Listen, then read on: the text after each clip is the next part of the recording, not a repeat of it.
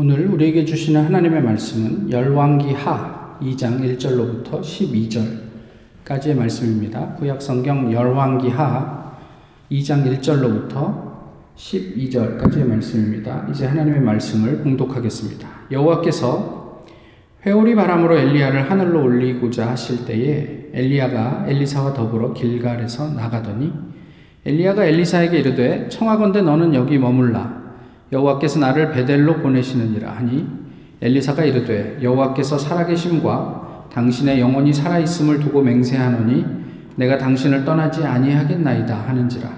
이에 두 사람이 베델로 내려가니 베델에 있는 선지자의 제자들이 엘리사에게로 나와 그에게 이르되 여호와께서 오늘 당신의 선생을 당신의 머리 위로 데려가실 줄 아시나이까 하니 이르되 나도 안 나도 또한 아노니 너희는 잠잠하라 하니라 엘리야가 그에게 이르되 엘리사야 청하건대 너는 여기 머물라. 여호와께서 나를 여리고로 보내시느니라. 엘리사가 이르되 여호와께서 살아계심과 당신의 영혼이 살아 있음을 두고 맹세하노니 내가 당신을 떠나지 아니하겠나이다 하니라. 그들이 여리고에 이름에 여리고에 있는 선지자의 제자들이 엘리사에게 나와 이르되 여호와께서 오늘 당신의 선생을 당신의 머리 위로 데려가실 줄을 아시나이까 하니 엘리사가 이르되 나도 아노니 너희는 잠잠하라. 엘리야가 또 엘리사에게 이르되 청하건대 너는 여기 머물라. 여호와께서 나를 요단으로 보내시느니라 하니 그가 이르되 여호와께서 살아계심과 당신의 영혼이 살아 있음을 두고 맹세하노니 내가 당신을 떠나지 아니하겠나이다 하는지라. 이에 두 사람이 가니라. 선지자의 제자 50명이 가서 멀리 서서 바라보매 그 두 사람이 요단 가에 서 있더니 엘리야가 겉옷을 가지고 말아 물을 치매 물이 이리저리 갈라지고 두 사람이 마른 땅 위로 건너더라. 건너매 엘리야가 엘리사에게 이르되 나를 내게서 데려감을 당하기 전에 내가 내게 어떻게 할지를 구하라. 엘리사가 이르되 당신의 성령이 하는 역사가 갑절이나 내게 있게 하소서 하는지라. 이르되 내가 어려운 일을 구하는도다. 그러나 나를 내게서 데려가시는 것을 내가 보면 그 일이 내게 이루어지려니와 그렇지 아니하면 이루어지지 아니하리라 하고 두 사람이 길을 가며 말하더니 불수레와 불말들이 두 사람을 갈라놓고 엘리야가 회오리 바람으로 하늘로 올라가더라. 엘리사가 보고 소리 지르되 내 아버지여 내 아버지여 이스라엘의 병거와 그 마병이여 하더니 다시 보이지 아니하는지라. 아멘.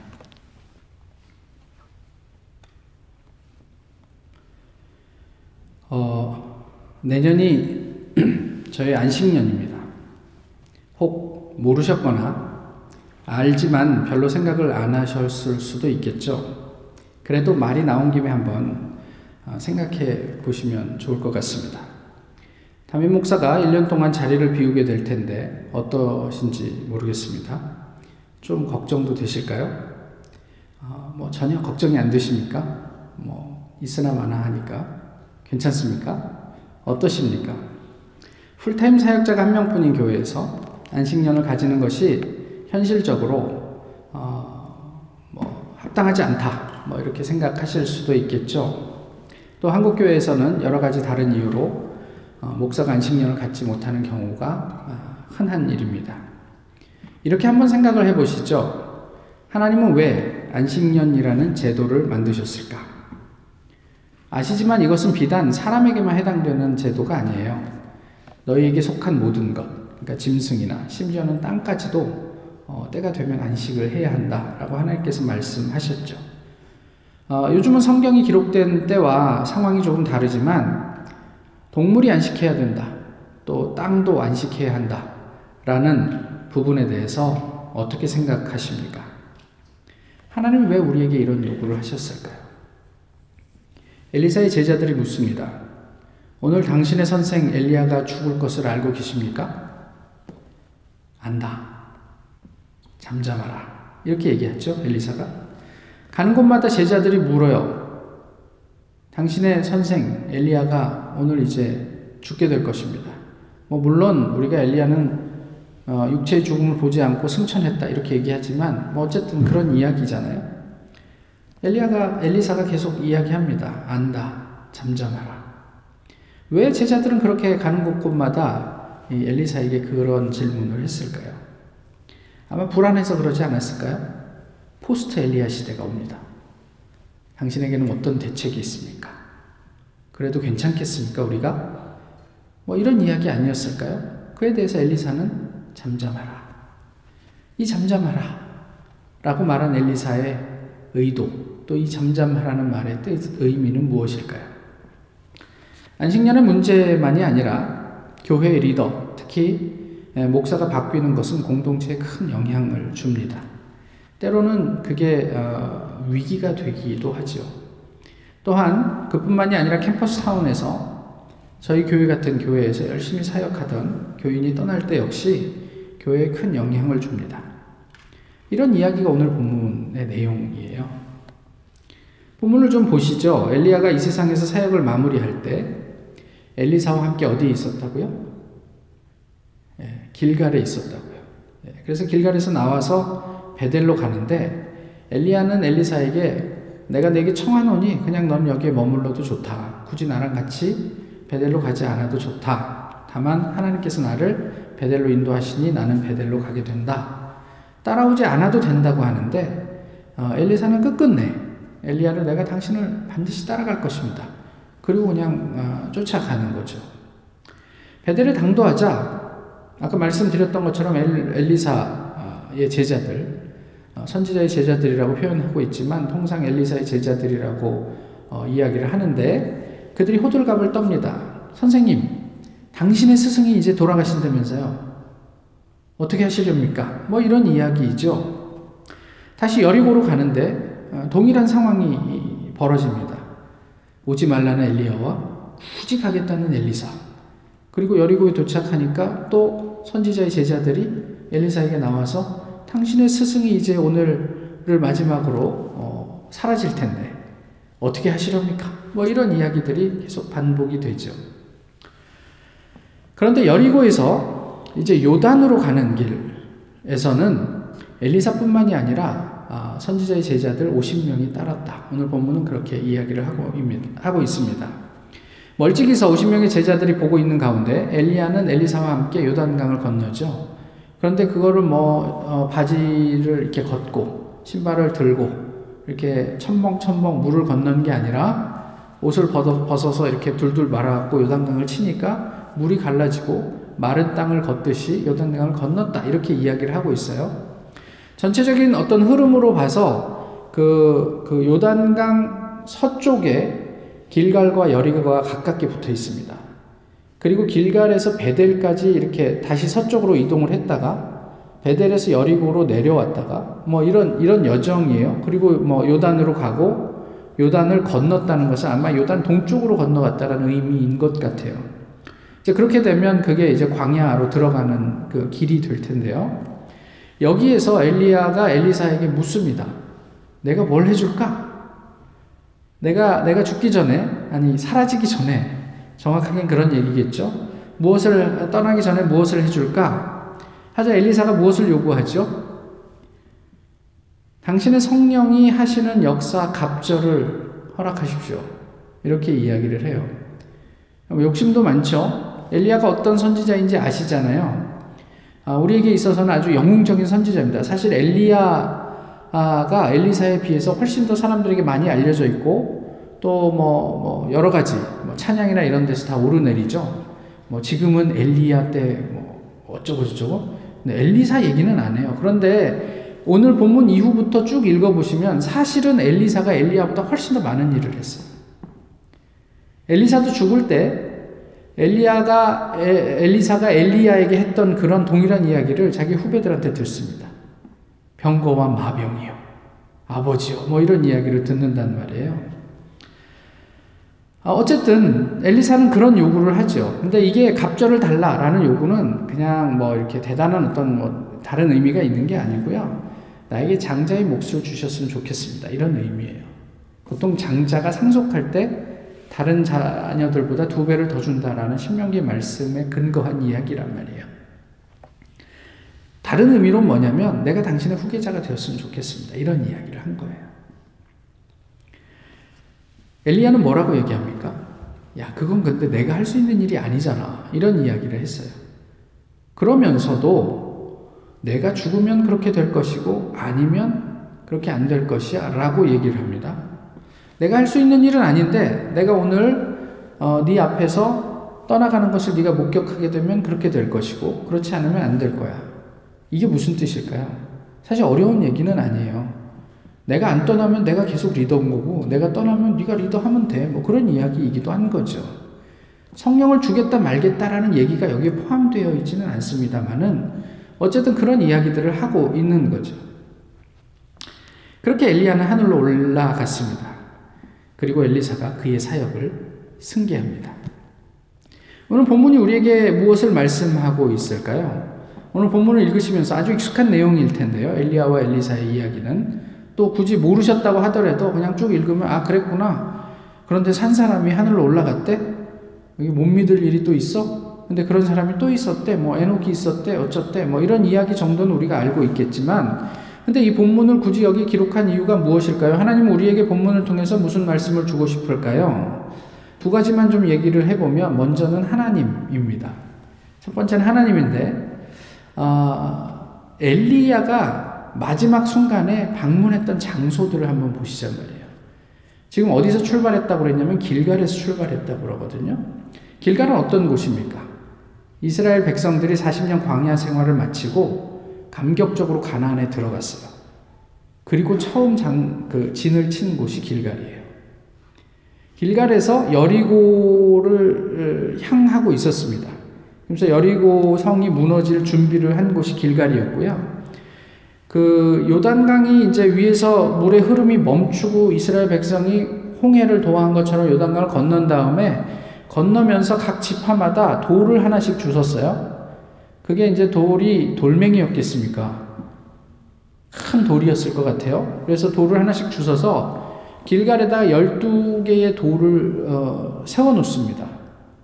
12돌을 세우라고 그래요. 그러, 그러고 나서 이게 나, 중에 너희 자, 후손들이 도대체 이 열두 돌 이게 왜 여기에 있습니까? 이렇게 사람이 세운 것 같은 인위적인 이 이게 여기 왜 있습니까? 라고 물으면 하나님께서 너희를 어떻게 이 가나안으로 인도해 내셨는지를 거기에서 그걸 보면서 설명하고 이것은 그것을 기념하기 위한 돌들이다 라고 설명을 해줘라 이런 이야기를 한 곳이 길갈이에요. 또 길갈은요 그렇게 그 열두 돌을 세운 목적을 어, 여호수아 4장에서 뭐라고 밝히고 있냐면 땅의 모든 백성에게 여호와의 손이 강하신 것을 알게 하며 너희가 너희의 하나님 여호와를 항상 경외하게 하려 하심이라 이런 목적을 가지고 열두 돌을 세웠다라고 밝혀주고 있단 말이에요.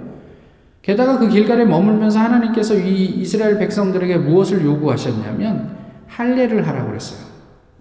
애굽에 있을 때는 할례를 했고요. 할례 받은 백성이 광야에 나왔는데 가나안에 들어가지 못했잖아요. 그래서 40년을 떠돌, 떠돌면서는 할례를 한 번도 하지 못했어요. 이제 가나안에 들어오면서 다시 하나님께서는 이 이스라엘 백성들에게 할례할 것을 요구하십니다.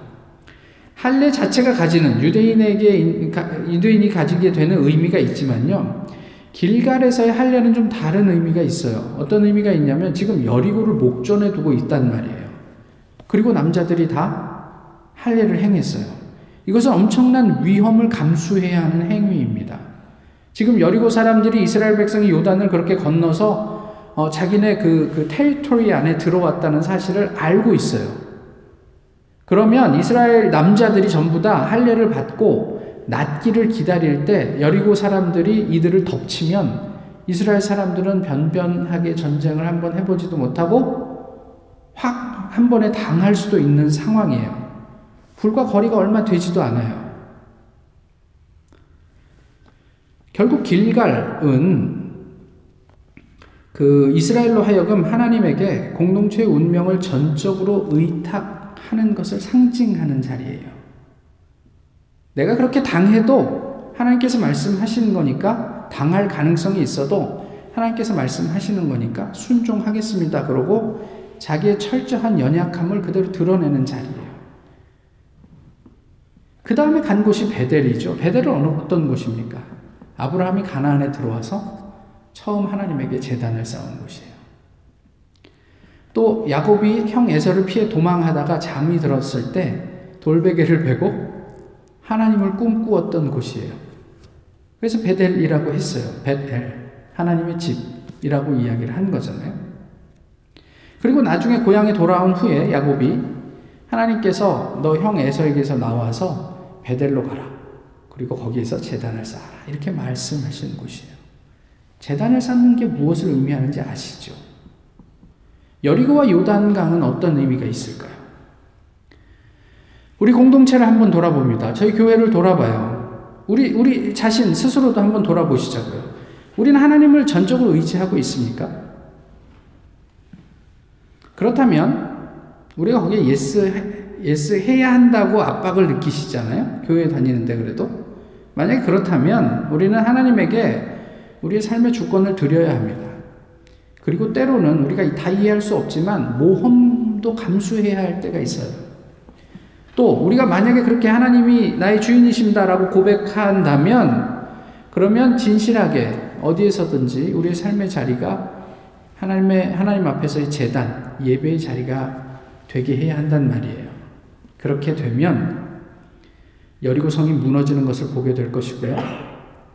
요단강을 마른 땅을 걷는 것처럼 건너는 그런 역사를 우리의 삶 속에서 경험하게 된다. 오늘 본문은 그 장소를 통해서 어쩐 그런 이야기들을 해주고 있는지 모르겠어요. 이제 이 세상을 떠나는 마지막 순간에 엘리야는 그런 곳을 지나쳐 갔습니다. 본문이 우리에게 말씀하신 두 번째 내용은요, 계승이에요. 이 사역은 누구에게 계승되는가? 이것은 사람에 대한 이야기가 아니에요. 성령에 대한, 성령의 역사에 대한 이야기입니다. 사람이 그렇게 계승하는 것처럼 보이지만 그 이면에 성령께서 사람을 매개해서 어, 그렇게 일이 되도록 만드신다, 사역을 이어가신다라는 내용을 담고 있는 거예요. 그러면 어떤 사람을 통해서 이어지는가? 오늘 본문 뭐라고 얘기해요? 엘리사 같은 사람. 근데 오늘 본문에서 보여주는 엘리사는 어떤 모습이냐면 이것도 한 두 가지만 말씀을 드리면 이 자발적인 사람이에요. 따라오지 않아도 된다는데 굳이 그렇게 따르는 사람이란 말이에요. 누가 시켰어요? 본인이 그렇게 선택했던 거죠.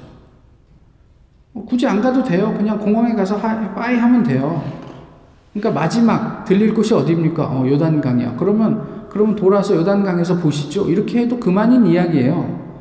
작별 인사를 안 하면 섭섭하잖아. 뭐 그런 정도인데 뭐, 뭐 누가 시켜서 따라가요? 우리가 뭐 그렇게 신앙에 열심을 내지 않아도 사는데 큰 지장 없어요. 하나님께서 그렇게 뭐 우리가 무슨 하나님 성경에 나와 있는 대로 살지 않는다고 당장에 무슨 벌을 내리시거나 뭐 우리를 저주하시거나 그러지 않는다는 거는 우리가 더 너무 잘 알고 있잖아요. 뭐 교회 뭐 그렇게 뭐 굳이 교회 일을 하라는 얘기가 아니라 하나님께서 원하시는 일이 무엇인지 내 마음에 부담이 있어도 내가 거기에 응하지 않아도 크게 내가 살아가는 삶에 큰 지장이 있는 게 아니에요. 그러나 성령은 적어도 그런 사람에게 교회를 맡기긴 어렵겠죠. 자발적이지 않은 헌신이 있을까요? 헌신을 하는데 전혀 자발적이지 않아. 그건 강제죠. 하나님 나라의 가치를 알고 사모하는 사람들이 많이 가질 수 있는 게 자발성인 거예요. 그냥 좀 세속적으로 얘기하면 내가 지금 손에 쥐고 있는 것, 또 내가 지향하고 추구하는 것, 그것보다 더 남는 장사라는 것을 아는 사람만이 자발적으로 하나님의 역사에, 하나님 나라의 사역에 참여할 수 있죠. 그런 사람이 복음 사역을 이어갈 수 있는 거라고 오늘 본문이 이야기하는 것 같아요. 그게 엘리야였단 말이에요. 엘리야는 어떤 사람인가? 두 번째는 욕심이에요. 욕심이 있는 사람이에요. 나쁜 의미에서 욕심을 이야기하는 것은 아닙니다. 그가 요구한 게 뭐였어요? 갑절의 영이에요. 욕심도 많아라. 엘리야가 누군데 감히 엘리사가 엘리야 앞에서 내가 당신보다 갑절에 영이 있기를 바랍니다. 뭐 이런 얘기를 해요. 뭐 한국을 대표하는 어떤 설교가 앞에서 내가 너를 위해서 뭐라고 기도해 줄까? 당신보다 당신을 뛰어넘고 당신보다 배는 더 어, 설교를 잘하는 사람이 되도록 기도해 주십시오. 그러다가 쫓겨납니다, 교회에서. 그런데 한번 생각해 보세요. 성령이 갑절일 수 있어요? 그건 우리가 생각한 산술적인 개념이에요. 성령은 성령이죠. 성령이 우리를 통해서 그런 일을 안 하실 뿐이지 내가 성령의 성령을 갑절이나 받아갖고 저 사람은 병자 한 사람 고치는데 나는 뭐 두 사람 세 사람을 고치는 일 이런 일이 생긴다고 그런 게 아니에요 개념이 그냥 우리에게 성령이 있으면 그 성령과 더불어 사는 거예요. 그래서 우리가 하는 사역 가운데 성령께서 우리를 통해서 어떤 역사를 이루어내시면 그게 성령이 하는 역사이죠. 아까도 말씀드렸지만 이 갑절의 얘기는 그저 내가 당신을 잇는 장자 내지는 후계자가 되기를 원합니다. 라는 그런 다른 표현이라고 말씀을 드렸죠. 마태복음에서 이런 말씀이 있어요. 세례 요한의 때부터 지금까지 천국은 침노를 당하나니 침노하는 자는 빼앗느니라. 이게 아주 공격적으로 표현됐지만 이런 이야기를 하는 거예요. 하늘을 사모하는 자, 그 하늘을 얻게 될 것이야. 라는 이야기란 말이에요. 침노하여 천국을 빼앗고 싶은 사람. 이런 사람이 천국의 사역을 계승합니다. 엘리야가 사라진 후에 엘리사의 제자들은 엘리야를 찾아보자고 합니다. 오늘 읽지 않았지만 본문은 계속 이어지는데요. 하나님께서 바람으로 얘를 그러니까 토네이도에 날아간 거잖아요, 엘리야가. 그러니까 이 제자들은 어딘가에 바람이 그쳐서 시체라도 떨어져 있을 거다. 그러니까 우리가 가서 찾아보자. 엘리사는 그가 어디로 갔는지 알지요. 그럴 필요 없다. 이렇게 이야기를 합니다. 그러자 제자들이 정말 엘리사가 민망할 정도로 졸릅니다. 그러니까 마지못해 엘리사가 그럼 그렇게 해봐라. 그리고 이 사람들이 나가서 3일 동안 찾았는데 못 찾고 돌아갔어요. 엘리사가 이야기합니다. 내가 못 찾을 거라고 이야기하지 않았냐? 그럴 필요 없다고 얘기하지 않았냐? 어쩌면 이 모습이 우리의 신앙인들의, 현대 신앙인들의 모습은 아닐까? 우리의 모습은 아닐까요? 하나님께서 엘리야를 데려가셨어요. 그게 하나님의 뜻이에요. 근데 우리는 여전히 엘리야를 포기하지 못해요.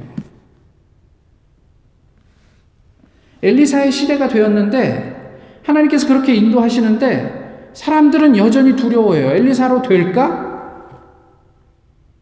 그 우리의 신앙의 영웅 엘리야가 있었는데 엘리사가 그, 그 자리를 이어받을 수 있을까? 거기에는 사람만 보는 눈이 있지 그 뒤에서 엘리야로부터 엘리사에게로 성령께서 당신의 역사를 이루어 가시는 그 계승의 역사는 보지 못하는 거예요. 그래서 여전히 우리는 엘리야에게만 집착하는 거예요. 어딘가에 시체가 있겠지. 어딘가에 그의 잔재가 있겠지. 어딘가에 그의 철학이 있겠지. 어딘가에 그가 가르친 어떤 가르침이 있겠지. 어디에도 성령은 없습니다. 그러면서 두려워해요. 엘리야 없이 우리는 어떻게 하지? 코로나로 교회 형편이 어려워질 텐데 어떻게 교인들을 동원하고 설득해야 할까?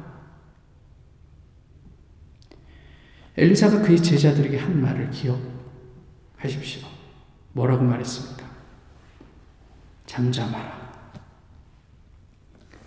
나도 아니까 조용하라. 라는 의미이기도 하지만 사실 이 잠잠하라 라는 말에는 hold your peace 라는 뜻이 있어요. hold your peace. 호들갑 떨지 마라. 이것은 성령께서 하시는 일이야. 너의 내적 평화를 이렇게 침범당하지 말라. 이런 의미이기도 해요. 엘리야 이후에 엘리사가 있었습니다. 엘리사의 따름은 또 다른 50명의 제자들의 따름을 어, 불러냈어요. 성령이 주도하는 대물림, 계승은 사람들의 걱정이나 관심과는 달리 이제까지 별 문제가 없었어요. 인위적인 계승이 늘 문제가 되었죠. 성령께서 인도하시는 계승은 별 문제가 되지 않았습니다. 초대교회에 잘 사역하던 바나바와 사울이 어, 그 안디옥 교회를 사임하고 선교사로 파송될 때 그 이후에 안디옥 교회에 바나바와 사울의 사임으로 인해서 문제가 되었다는 성경의 기록이 없는 것도 그런 맥락입니다. 하나님의 역사는 후유증이 남지 않기 때문에 그렇죠. 모두 모두의 제가 말씀을 시작하면서 안식년에 대해서 이야기를 했죠. 안식은 무엇입니까? 우리가 쉬는 것에 대한 이야기입니까? 그렇지 않습니다. 우리의 신앙 고백에 관한 이야기입니다. 하나님이 말씀하시니 그 말씀에 의지하여 그물을 내릴 수 있는가에 대한 이야기입니다. 성령님은 우리의 주인입니까? 아니면 우리의 도구입니까?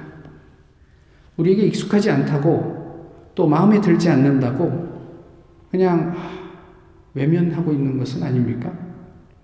그래서 내게 익숙한 방식으로 성령을 추구하고 내가 하고 싶은 대로 사역을 재단하고 매니지하는 것은 아니냐는 말이에요. 오늘 설교의 제목이 뭐죠? 바스. 어제 주보 주보 잘 안 보시죠? 주보 배달돼도 바스가 뭔지 아세요? 한번 좀 찾아볼 만한데 미국인들도 잘 모르세요? 바스가 왈츠입니다. 왈츠. 발스라서 어색했어요. 예. 근데 사전에 보니까 그냥 왈츠예요. 왈츠의 다른 말이래요. 변화는 언제나 다소간의 부담을 전제로 합니다. 그래서 걱정을 하기도 하죠. 그 인지상정이에요. 하지만 hold your peace. 흔들지 말고 성령에 주목하십시오. 엘리야는 이렇게 역사가 되었습니다. 보통의 사람들과는 좀 다른 마지막이었지만 사람들이 경험하는 죽음, 곧 세상을 떠남과 질적인 면에서는 차이가 전혀 없어요. 그냥 사라졌어요. 그냥 사람이 죽으면 땅에 묻히듯. 그는 그냥 하나님께서 어, 하나님의 자리로 데려가셨단 말이에요. 그러나 엘리야는 엘리사에게서 부활했습니다. 사실 선지자들은 걱정은 했지만 그 이후에 진행되는 모든 사역들을 통해서 아마도 곧 엘리야를 잊지 않았을까 싶어요. 엘리야의 부재로 인한 결핍이 전혀 느껴지지 않았을 것입니다. 또 엘리야는 오랜 시간이 흐른 후에 예수님께서 기도하시던 변화산에서 부활했습니다. 예수님과 모세와 엘리야는 거기에서 무슨 이야기를 했죠? 변화산에서 뭐에 대한 이야기를 나누었습니까? 예수님의 죽음에 대한 이야기를 나누었어요. 별세에 대한 이야기를 나누었다. 이렇게 얘기해요. 그 별세가 엑소더스라. 예수님의 엑소더스에 대한 이야기를 나누었다 얘기해요. 성령께서 주도하시는 또 하나의 계승. 주님이 죽으면 큰일 날 것 같아요. 그래서 제자들은 걱정하고 베드로는 예수님 앞에 나서서 절대로 그런 일은 있어서는 안 됩니다. 예수님 죽으시면 안 됩니다. 라고 얘기했습니까? 성령께서는 이미 그 다음 스텝을 그 다음에 제자들에게로 계승되는 또 다른 사역을 준비하고 계셨어요. 엑소더스를 계획하고 계셨단 말이에요. 잠잠하라. Hold your peace. 샬롬. 성령이 하시는 역사가 충만한 교회. 성령께서 주관하시는 우리의 삶. 그런 삶을 기대합니다.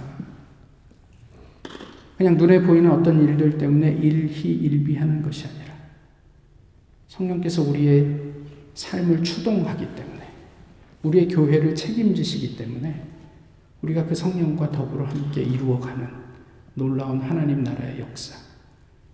당신의 성령이 역사하시는 것의 갑절이 아니라 그 성령이 나의 성령이 되어 우리가 더불어 함께 이루어가는 세상 가운데 이루어지는 놀라운 하나님 나라의 역사. 그런 역사를 함께 기대하며 꿈꾸고 이루어갈 수 있기를 소망합니다. 기도하겠습니다. 귀하신 주님, 오늘도 저희 주님 앞에 예배하게 하심을 감사합니다. 저희 눈에는 어색할지 모르지만 이미 성령께서는 우리에게 익숙한 무엇으로 그 모든 사역들을 준비하셨음을 다시 한번 믿음으로 고백합니다. 흔들리지 않게 하시고 주님 앞에 잠잠하여 견고하게 우리의 평화를 누리게 하여 주옵소서.